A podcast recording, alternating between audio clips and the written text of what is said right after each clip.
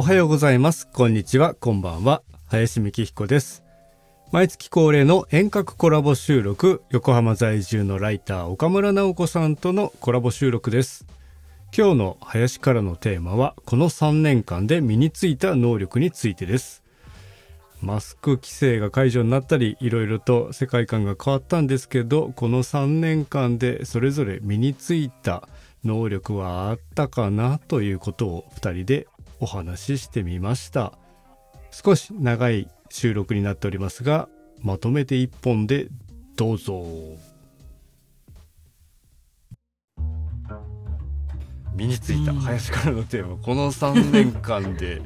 身についた能力自問自答してるとこもあるんですけれど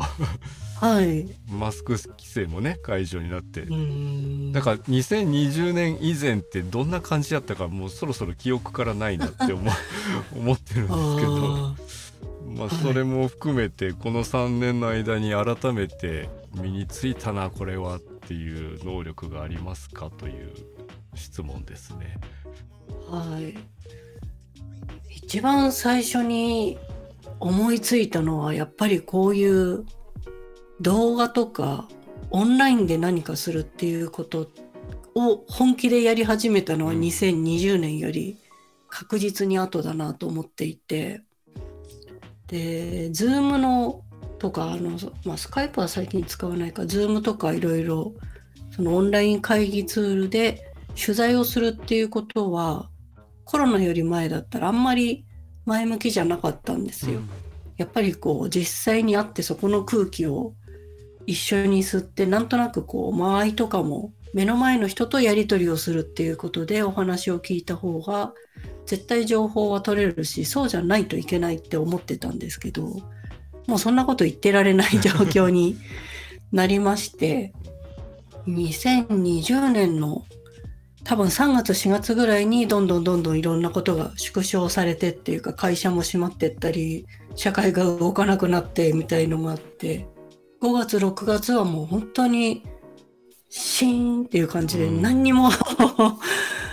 なんどうすればいいんだろうとお客さんも会社にもう出社できないみたいな感じだしそういうお客さんが出社できない状態だと私のところにも仕事は来ないし本当に大丈夫かなってぐらい止まっちゃった時があってで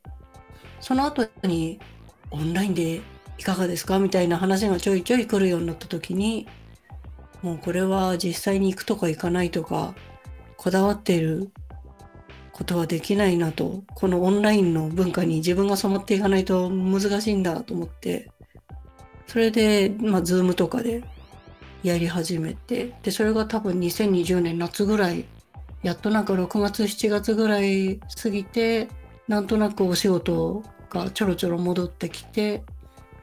でももうその後2年ぐらい本当にこの半年ぐらいはなんとなく社会が動いてますけど対面増えてきましたけどそれでももう半分以上8割方オンラインでじゃあ済ませましょうかみたいな、うん。感じになったのでそうですね。コロナで一番変わったのはその仕事の仕方ですかね。だからおかげさまでなんだろう自分は今横浜にいますけれどはい。大阪のお客さんとか九州のお客さんとか、まあそのお客さんのお客さんが遠いところにいても今までだったら新幹線に乗って出張して1日がかりでって言ってたのがオンラインで一応済むようになったので、お願いする人にとってはちょっと金銭的に楽な方法がメジャーになったのでうんはい良かったのかなと思います。でうん自分もなんとなくこうなんだ話の持っていき方とか最初はどうすればいいのかと思ってたんですけどなんとなくこう進めれば、まあ、ちゃんと本題に行けるんだなっていうのがうん道筋が分かってきたので、うん、それはコロナのおかげでと言ってはなんですけど身についた技なのかなとうん思います。岡村さんにとってはまあ結果的には良い方向に来ている感じですか？やっぱりそうは言っても会いたい直接会いたいが一勝長る一短ですよね。で定期的にお会いしていた経営者の方とも結局なんだろうそのコロナの間はじゃあちょっと会議室準備してオンラインでやりましょうってお話を聞いた後にまあ1年前でもないな半年ぐらい前でも1年前。まあ、でも1年間か1年半ぐらいずっとそれで取材続けて久しぶりにじゃあもうそろそろ対面いいと思うんでお邪魔しますって言った時になんかお互いにわーって なんかお久しぶりですって言って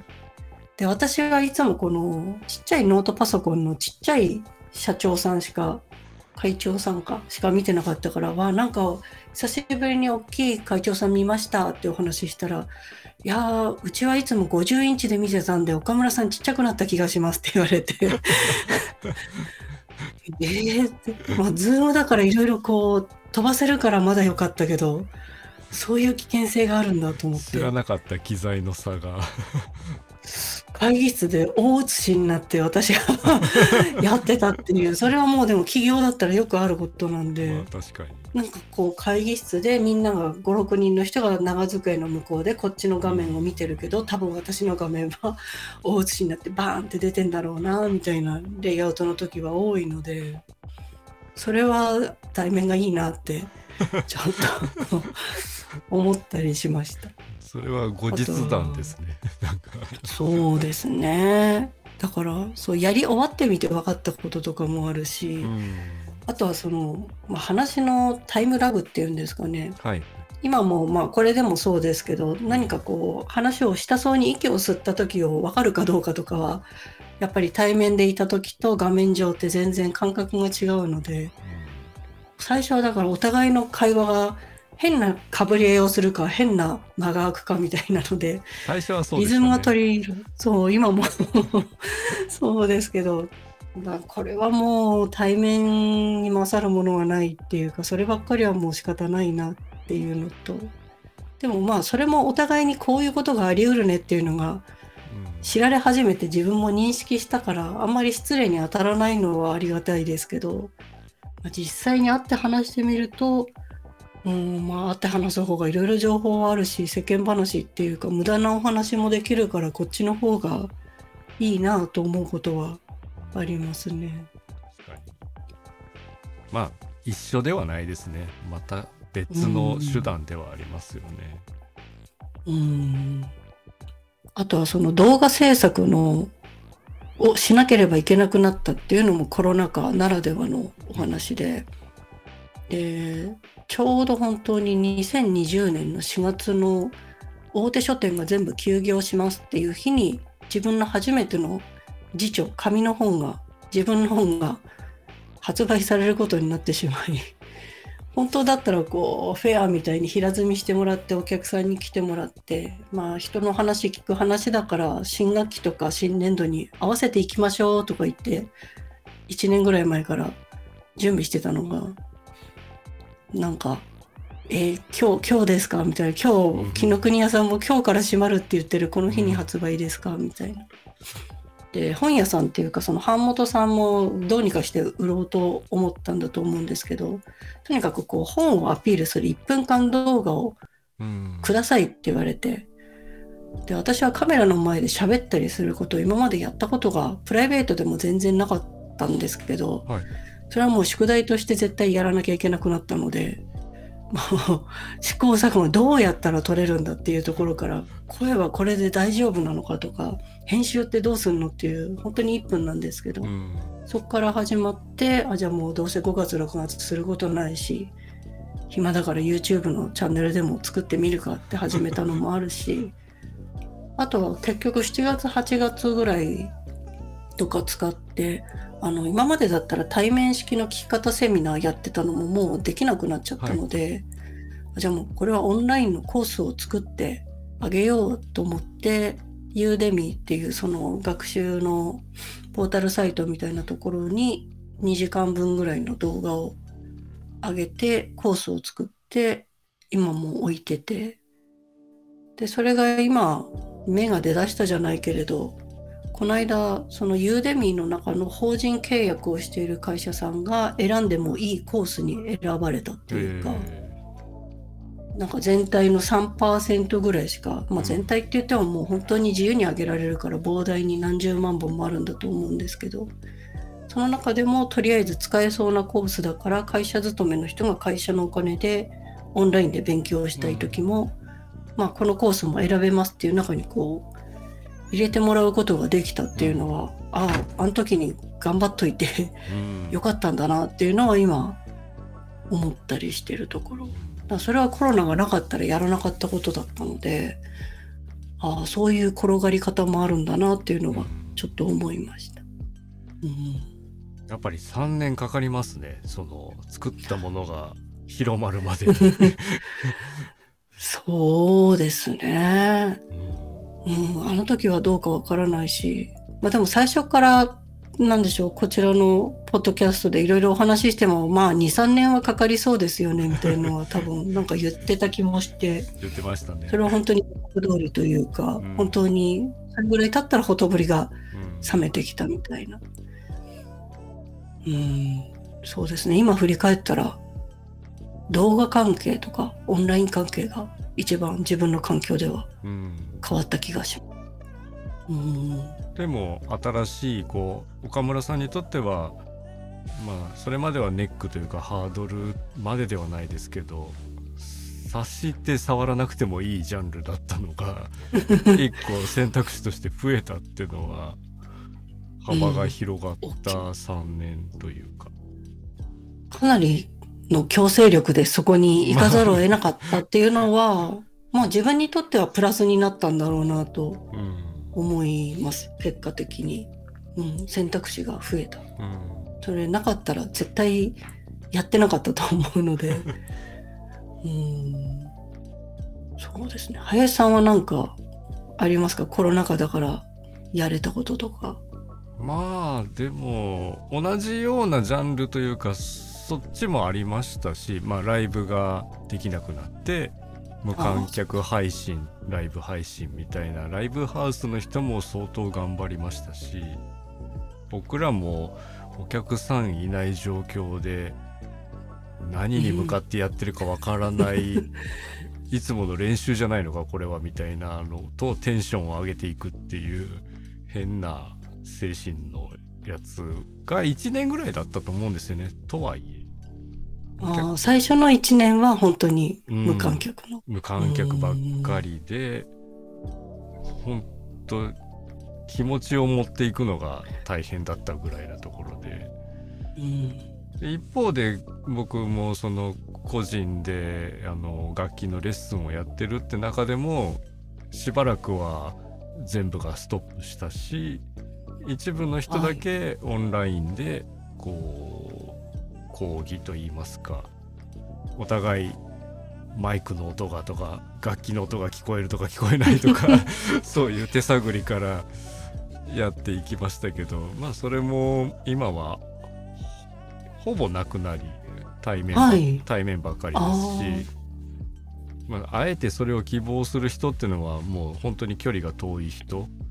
大阪ではないところにいる人のみではありますけれど。ああでもその時の機材のつなげ方とかオンラインのやり方を林さんがノートに書いてくれたおかげで私が多分それを検索してね。同じ機材使ってますねっていう話からあじゃあちょっとなんかやってみましょうかになったりしたのでそうですね。それはすごい奇跡的でしたのでうん。びっくり。もうそれもあの僕にとっては良かったことの一個ではありますし、岡村さんという人にまあ出会うきっかけはないだろうなという あの何もなければ。そうですよね。こんな音楽の人と音楽以外の話もしますけれども 全然今までのお仕事で触れたことのないお話をたくさん聞けるように林さんとお知り合いになれたのは本当にあれのあの記事がきっかけだったので。ですね。っていうのもまあうん良かったことの一個ではありますしそうですね。あとは身についた能力精神的なやつがはい。多いですけどね、まああの多分これもみんな身についたものですけれど常識みたいなもので無理をしないっていう。そうですね。体第一でね。ちょっと今日おかしいかもって言った時にあもう休み休みって言い合える関係性ができたのは、たとえ何であってももうもういいよいいよ。来るな。むしろ来るなみたいな。そうですね。そこを押してもいいこと何もなくなりましたもんね、うん。っていうのもあるしそうですね。まあ逆うん。あとはい本当に3年って最初に言ってましたけど急ぎ急いでもしょうがないっていう心持ちにはなりましたね。まだうんまだ無理でしょうとかまだちょっと焦んないでおこうよとか前だったらよっしゃやっちゃえっていうのがうん19年までだったりすると思うんですけど多分と本番当日ダメになるかもねっていうのが 常に頭にあるんですよね。あ誰確かに誰かかけるとか社会情勢的に多分そのタイミングまた真冬だからダメだろうとかなんかいろいろこう無理しないとか焦らないとかいう頭ができたかなって思います。そっかお客さん入れたりするイベントごとは本当に直前まで数ヶ月先のことをやらなきゃいけないのに数ヶ月先の状況が全然どっちに転ぶか本当に半々ぐらいの感じだから賭けみたいなのを何回もやりながらでもその賭けをやる気持ちはキープしとかないといけないみたいな。うんで全部諦めるならまだいいけど。本番2日前になんかお子さんの生徒さんのお母さんが陽性者になりましたみたいになるとあーあーみたいになるから じゃあその曲どうする？みたいな話からとか飛ばすのか誰かが先生が代わりをやるのかみたいなうんそういう二次作のなんか共通認識みたいのもできたなっては思いますけど。それをするにもあまりなんでしょうね。昔だったら多少イラッとしちゃったりも ありそうなんですけど、えーって一回思っちゃいそうですけど、今はもう仕方ないよねっていうか、こう、良くも悪くも許し合うというか、そうそうしないと回っていかないことが増えたから、うん。ちょっと広くなったようなうん。気はします。まあ一番残念なのは本人だねっていうところに気持ちが向いて、こっちは迷惑を被った側っていう意識はなくなりましたし逆にそれは明日は我が身だったりするし。お互い様ですよね、うん。もう本当に。っていう、うん別にそれが今回のこの3年じゃなくてもそういうことってあるよねとかなんか許せる心持ちでありたいなとは思いますけど。うん、本人でどうしようもないことってあるんだなっていうのをすごいいっぱい知ったような感じというかうん。ニュースでも聞くしやっぱり自分の周りでもそうなる人はいるからそれについて自分の手の及ばないところというかもう仕方ないよねっていうのがまあ良い意味で諦めがつくようになったっていうのはあるかもしれないですね。まあ後で聞いたら激しい二日酔いだったとかだったらおいってなりますけど それは自己管理だなみたいな。この後に乗じてうまいこと逃げやがったなみたいな、っていうのはないですけどね。まあまあまあでうんもそれそれは冗談にしろ。まあ無理しちゃダメだよねっていう。うん、そうですよね。あとは逆に、まあ、林さんが書いてたのは、やってみたいことはやろうみたいなのも変わったっていうところですか？そうですね。やってみたいことまあいつどうなるかわからないからみたいのもありますし例えば本当に会いに行けるタイミング今までで言えば、うん去年は岡村さんのとこにもお会いしに行きましたけれどはい。あ今ならいけるなって思ったらもういろいろ工面してでも 行っちゃえっていうのとなんかいつか会いましょうって言ってたらいつかっていつなんだろうってなるから本当に会える人に会っとかないと自分もいつ会えなくなるかもわからないからっていうねもっと規制が厳しくなる状況もあったかもしれないじゃないですか、うん。3年前の3456月が一番ピークではありましたけどあれより厳しいものが起きた時に本当に会えなくなるな、そうですよね。うちは旦那さんの家族が関西にいて自分たちは関東にいるので多分あっちの実家に1年半ぐらいは行けてなかった。一応なんかこう LINE 電話みたいのでやり取りはしてたとしても実際にこう会いに行くまで随分かかってたからそれを考えると今ちょっと緩んできたというか安全になってきた。今のうちに本当に行ける時に行っとけみたいなうん。ところは出てきたのはありますね。まあそうあと海外旅行もうちょっと 行っとけばよかったな。うん、もう今なんかすごい行けなくなって5年後も行けんのかなみたいな気持ちなので。え経済も変わってきてるからなんか行けなくなってるけどそうですよね。ヨーロッパなんて行けるとこ行けないところ出てきちゃったりまあそっちあるから。の問題もありますね国際情勢っていうのもありますし、うんまあ、とはいえ動き始めてはいるからまあ本当に必要な人だったり 必要じゃなくても 行きたいという強い思いがあれば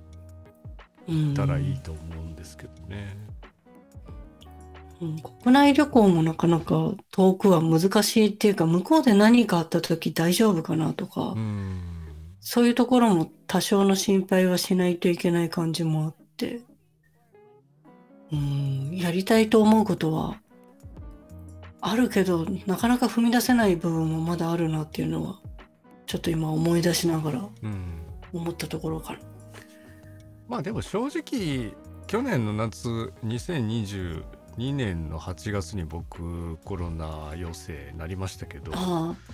い。同じタイミングでなった人とこの間会って喋ってたんですけど、はい。あの頃と今年の正月明けぐらいの症状ってだいぶ違うよねって話をしててだいえぶ弱。弱くなってる。うんまあもちろん個人差はあるし熱が出たとか回復までの経緯とかありますけどなんかき自分らが体験した話よりはだいぶケロッとしてるよねっていう まあ俺たち大変だった自慢をしたいわけじゃないんですけど はい。そうかまあ。それぐらいこう変異悪悪いじゃなくて軽症の方に変異はしているしそれよりインフルエンザの方がなんか小さい子供がしばらく3日3晩ご飯が食べれなくてめちゃくちゃ痩せたとか高熱が収まらないとかはいなんかまあ病気って1個じゃないよねっていう話もうしつつんはい。だからまあコロナコロナだけを気にする時代はさすがに終わったんだろうなとは思いますね。ああそうですね。他の病気も普通にうん並行してありますもんね。まあ体調ね免疫つけましょうとかちゃんと寝ましょうとかうん。そういうなんか手洗いしましょうみたいな基本的なやつはみんなでやっていきつつ、まあ、何かあってもしばらくしたら治るよねっていうとこまで来たから今なのかなとは思いますね。ああそうですよね。マスクも別にしなくてもまあいいですよみたいにうーん。あでも手洗いとうがいが前以上に本当に厳密に習慣化されたので、うんうん。コロナになってから風邪ひいてないですね。うん。それだけ。風邪ひいて、そう、やばいって思うから緊張してるのかもしれないけれど、それにしても、途中なんか1日2日ちょっと寒気がしてうん。寝込んだりとかが、まあ1年に一遍か2年に一遍ぐらいあったとは思うんですけど、それすら、そういえば振り返ったら一回もそういうことないわみたいなのがあって、うん。手洗いすごいんだなっていうことは、うん。実感しました。なんか友達の保育士保育園の状況を聞いた時にアルコールスプレーやめたっていう話をちょっと前に年末ぐらいに言ってたのかな、秋から年末ですけど、はいアルコールやめてどうしたの？っつったらまあ普通に手洗いをやってて石鹸手洗い、うん外から帰ってきたらっつって手洗いが一番効果があってアルコールはまあなんかお気持ちみたいな感じで あんまりでそうなんだ。であれ自体が分かんないですよまあ諸説あるかもしれないはいですけど、。ええええ。その保育園の話で言うと子供がアルコール舐めちゃうんですってこうであのー添加物のやつだから食品添加物のやつだから別に大丈夫なんですけどちょっと甘いんですね。うわ。味を知っちゃった子は行くな、それ。だからこれ甘いぜっていうのが流行りに流行って。うわ。みんな舐めるっていう。バーってやって舐めるってやるからそれで外して手洗いしましょうってなったっていうやっぱ子供はすげえなっていうこの好奇心とまず口にするっていう これ甘いぜって誰かが言い出したらみんなそれ試しますよね。うんねちょっとちょうだいになりそうな気がする。なんかうわ下校の帰り道に鼻の蜜吸ってるみたいなやつあね。ー私もそれ今思い出しました。なんかそういえば道端のやってたなって、うんなんか母親に汚いからって怒られた記憶あるな。でもやっぱ子供強いなと思ってその っていう話聞いてはいなるほどねって思って。はい。まあそれ分だけじゃあアルコール入り口置いてんのは意味ないよとは言わないけれどま手洗える時に洗っといた方あが、うん。石鹸手洗いが最高っていう。うん。あでも今もなんか電車とかでどうしてもつり革とか捕まらないといけない時とかはなんか降りた後にちょっとトイレ行って トイレに入らずにちょっと手洗ってからとかそういうのはうんあるかもしれないですね。なんかそういう潔癖症ではないけれどちょっと習慣化したものっていうのは意識はありますよね。これだけ長いことやってたら。命に関わるとなるとかなり真剣にうん。やった時期があったから。そうですね。実際うんそういう時期はあったし。でも今の今は直接命に関わるかというとそこまでじゃないよなとはうん思っているのが個人の感覚ではありますけど。あなんか年配の親の世代とかはちょっと心配うん。かもっていうかなんかちょっとしたことでというかうちのおじさん母方のおじさんが、去年の9月亡くなっちゃったんですけど、は一回心臓のことで入院してもうその時点で一回覚悟してくださいっていう状態だったのを生還して手術成功してでリハビリに行った先でコロナでかかって、うん。やっぱ免疫とか体が弱ってたので、うん。そこで亡くなっちゃったっていうのがあって、うん。だからうんなんかマスクしなくてもいいよとかありますけどやっぱりあれはかかうん。らない方がいいものだなっていう基本はすごい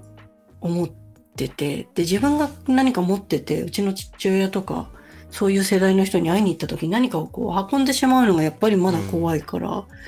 なるべく運び屋にならないうん。ようにするとか、本当に家に行ったらすぐ洗面所行って手洗って、それから挨拶するみたいなのは心がけるかな。でこの感覚が消えることってなんか想像がつかなくって、うんいつも大丈夫って言えるのかって言ったら、何を基準に自分はそう思うんだろうっていう想像が全くつかないんですけど、なんかあります？コロナ。コロナだけに関して言えば本当の特効薬があればそこまで考えなくなるんじゃないかなとは思いますけどね。そっか。そうですね。ワクチンじゃなくて、なった人もこれで一応うん。旋回までいけます。よ。タミフルみたいなものがあったりするような選択肢がいっぱいあってあかかりましたね。じゃあ薬出しときますね。でうん。終わる世界があればまあみんなそれでいいんでしょうけれど。でもまだそこまでは達してない状態だからそれでマスク外していいの、っていうようななんかいろいろなこう いいよって人とよくないよっていう人がうん。混在しちゃう混在して。うん。そっか。まあ昔も結核はもう治んないって言われたのが抗生物質とかいろいろ出て一応治せる部類に入ったからまあなっちゃったとしても心配だけど病院に行けばなんとかなるっていう病気になったから、コロナもそういう風になればまあちょっと気が楽。うん。でもなんかその頃に多分コロナじゃない次の何かが 絶対人生のうちあと23回ありそうな気がして。新しくあの地域からこれが発症してうん。また広がりましたよみたいになったらうん。世界中がまた止まったりする日も来るんだろうなとか思ったりする。わからないですけれどでもまあそれも含めて何の気休めでもあれだけどやっぱり自分の体を健康に保つというか美味しいもん食べるも美味しくなく美味しくないのは嫌だな。高くない。いいですね。異常に高くないものでもいいから美味しいもの好きなもの食べてうん。ちゃんと元気で楽しくいるっていうのが快適にしているその意味で僕自身のこの3年で身についた能力じゃないけれど山の人の知識が手に入ったっていうのが一個の能力知識ではありますね。サバイバルみたいな感じですか？いやもっと生活に近いところで言うと そのはい。服とか こういうあの山の人たちが買買ってる使っている下着肌着類の、考え方とか汗冷えしないよとかあったかいよとかいうようなことってあんまり今まで考えなかったなとは思って綿のシャツ着てればいいんでしょうしか、綿のシャツ着てればいいんでしょうもう思ってなかったですね。へえ、ああ、あんま機能とかっていうところ気にしてなかった。うんなんか一時のユニクロでこうカシミヤのセーターがあったかいよみたいなのでカシミヤっていいんだみたいな。冬そればっか着てましたけど。はい。なんかその程度の知識しかなかったのが重ね着の仕方とか。なんかそれぞれの素材の話とか。でそれが自分の体に合うのか合わないのかも含めてですけど。はい。っていう。あでもベースの快適さができますよね。着ている服にうん。は不快感がなくなるっていうか、何か今までだったらこの原因で不快になっちゃった部分が服の機能のおかげで救われるというか、うん。それが覚えられたら確かに快適にはなりますよね。快適ですね。快適なのと、うん。今どちらかというと何に悩まされてるかといえば花粉なんですけれど。そうですね。花粉なのか BM なんちゃらなのかわかんないんですが何か目に見えないこの塵にやられまくって今日も朝起きたら目が半分しか開かないよみたいな感じで。暑い状態で。でそういう時に洗濯をしたいわけですけど洗濯してはい速攻乾くって最高だなって思いながら、そっちもはい。快適な、あさあ洗え洗えと思いながらーそっか、登山グッズってやっぱり便利にできてんですね。高いけど、その分、高いけどちゃんと。うん耐久性はありますねあとねへえ高い分だけ洗っても洗っても。うん大丈とすぐ乾くっていうのがあ朝洗って午後からの何か出かける用事だったらば、切れますからねあ。へえ 午前中えー、そんなにすぐ乾く。すぐ乾くから困ったとしてもなんとかなるって思ってるしああ、そうなんだ。確かに。でもそれはあんまりコロナ前は気にしてなかった。気にして全く気にしてないですし服まあ自分のね体型に合った服を買おうぐらいの意識はありましたけどはまあ当然安い方がいいわけであってい。うーん。あとは多少は流行りの例えばのシャツの形にしろなんか丈の長さにしろうんあまりにもちょっと古いなこれいつ買ったんだっけみたいなやつは ちょっと自分のテンションも上がらないしはい。って思ってましたけどまあ探していくうちに3年も経てばいろいろ分かってきたなっていう感じですね。その登山に興味を持ったことってコロナとも関係があるきっかけだったんですか？やっぱりそうですね。そのあまり街街に出て行って例えば飲食店で誰々さんと会いましょうっていうのもちょっと嫌だなうん。みたいな空気がうん。強かった頃にはい。なんか外に行こうっていうのと山に行こう、で山の中あんまり人にも会わないし、うんそんな顔つき合わせることもないから まあマスクも外してて前と後ろで結構離れて歩きながらで雑談してんですよね。はい。対して。その山の話はもちろんしますけどこの間どこどこに一人で行ってさみたいな話をしてて こんなことあってつって、えーそれは嫌だなとかなんかそういう ただの雑談を 山の中で喋るんですけどこれが快適だったんですよね。ああ。確かに室内だといろいろ関係気になっちゃうけど山だったらずっと風吹いてるしうん、気にしなくていいし周りにも人はそんなにいないから気兼ねしでなくていいし。うんで自分らもただ椅子に座ってるわけじゃなくてずっと歩いてるんではい。なんか程よく運動もしてるしうん。で立ち止まったらそれぞれで持ってきたお弁当的な何かを食べたりして まああんまりね受け渡しが個別包装のものやったらいいんですけど、前やったらこれ食べてみとかこのスープ美味しいよとかうん。関係性が許せばそれでできたと思いますけどちょっとそういうのはできないけれどそれでも楽しいからうん。そっか。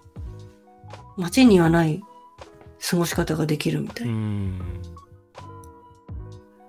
また早いし早いんですよ朝が早いし解散も早いんですよはい。そっか。健康、なんかコロナの時より健康に近づいてる感じがしますそう。それ以前よりも健康じゃんっていうのが結論で冬は寒いし絶対家にいたいって思ってたのに冬でも出ていくっていうのはなんのか発見でもあったしはい。もう動いたらあったかいんだなことでしたうね。ん。まあ気分転換にもぴったりだし、うん中にいてクサクサするよりはうん全然いいですよね。ねそれこそ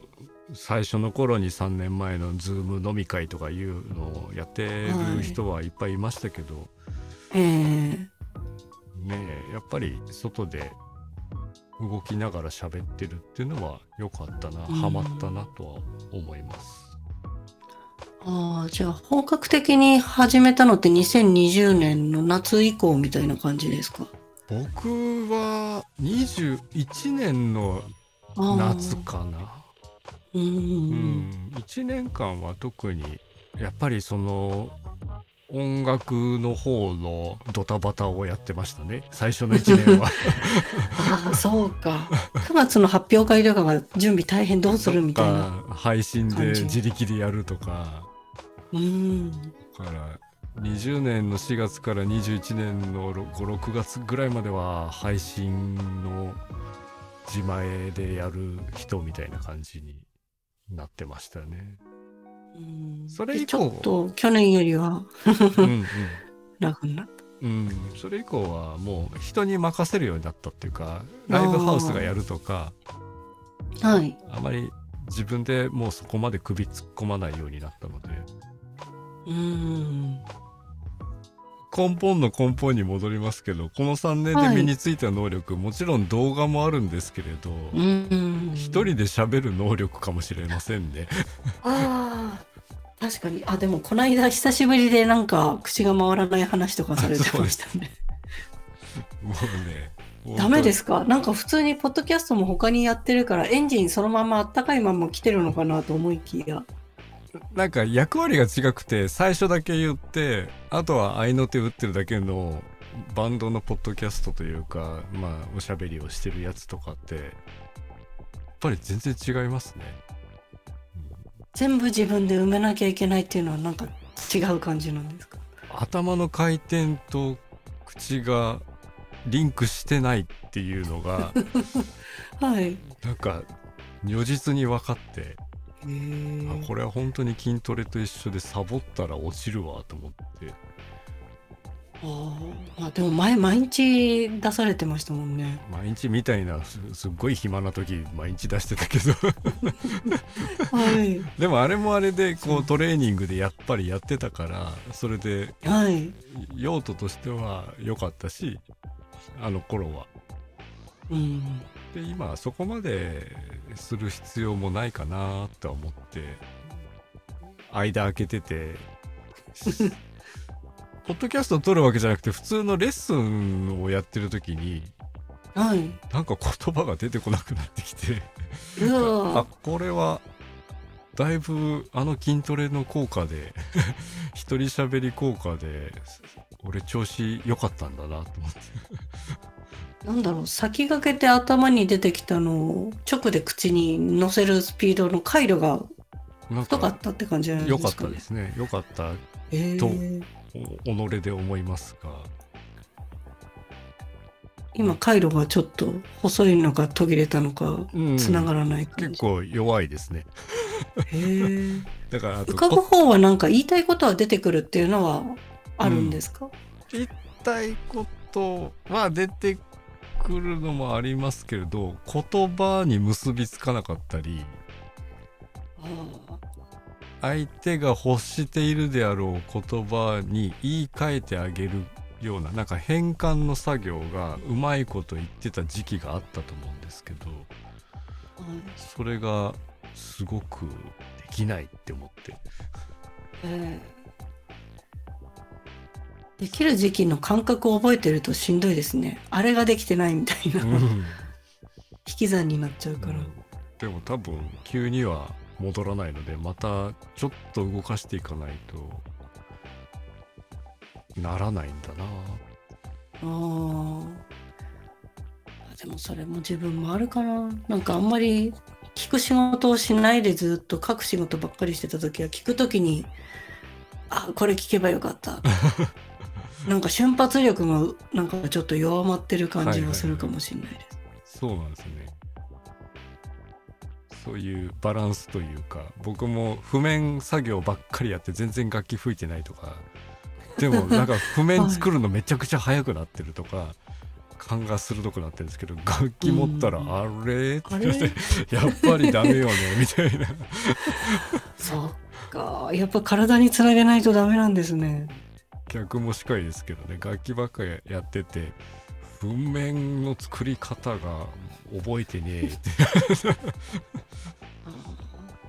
確かに動画作る作り方あれだけやってたから覚えたつもりがあれこれどうやって処理してこれつけてたっけって自分がやってた作業全部忘れてるとか。ありましたね。それはおっしゃってましたね。うーん。あれって じゃあつってそればっかやってると他がダメになるし。うん。あーでもその時にやりたいことをやるしか答えはなさそうな気もします、うん。なんか今は話したいからすごい話すところ頑張ろうと思ったり。今は書くことでアウトプットしたいからいっぱい書いてノート書いとこうとかもあるかもしれないのをこうぐるぐる回ってる、ん。回さざるを得ないというか全部は一気には無理だからちょっと諦めてるかもしれない。今はこれしかないな。今これやるかみたいな。まあありますよね。仕事のこうてスパンというか期間といいますうか、ん。今はこういう時期もうそこでやりたくないことは選択しないっていうのは前よりシビアには確かになった気がうん。確かに、します。うん、選択肢としてやりたいこととやりたくないことがあったら確実にやりたいことの方を選ぶようになってあんまりくよくよその捨てた方について考えないというかうん。うん時間ないんだよみたいな気持ちに ちょっとなってるかもしれない。まあ必要性があるのはもうやるしかないですけど、ん。そこまでね毎日ポッドキャストを一人のやつ上げなさいって誰にも言われてないしまあやんなくてもいいかっていうんやりたくなった時に2日連続でなぜか出してるとか。うとかはあってもいいし、うん。そういう時期なんだなって思いそうますけどですね。そう、無理は確かにしなくなったのはありますね。気持ち的な無理もうんあんまりしてない。じゃあこの3年間は成長したってことで成長しました。成長したってということで、成長はしてましてると、でもできなかったことができるようになったっていうのは成長ですよね。成長ですよねいいじゃあ成長成しまし長した3年間でしたっていうた。成長し強引なた。まとめ いやでもコロナがなかったらやってないことの分野で成長したのはもう絶対あるなと思ったまあ、ので。それはそれでプラスに捉えてうん。こっからの時間にまた使っていく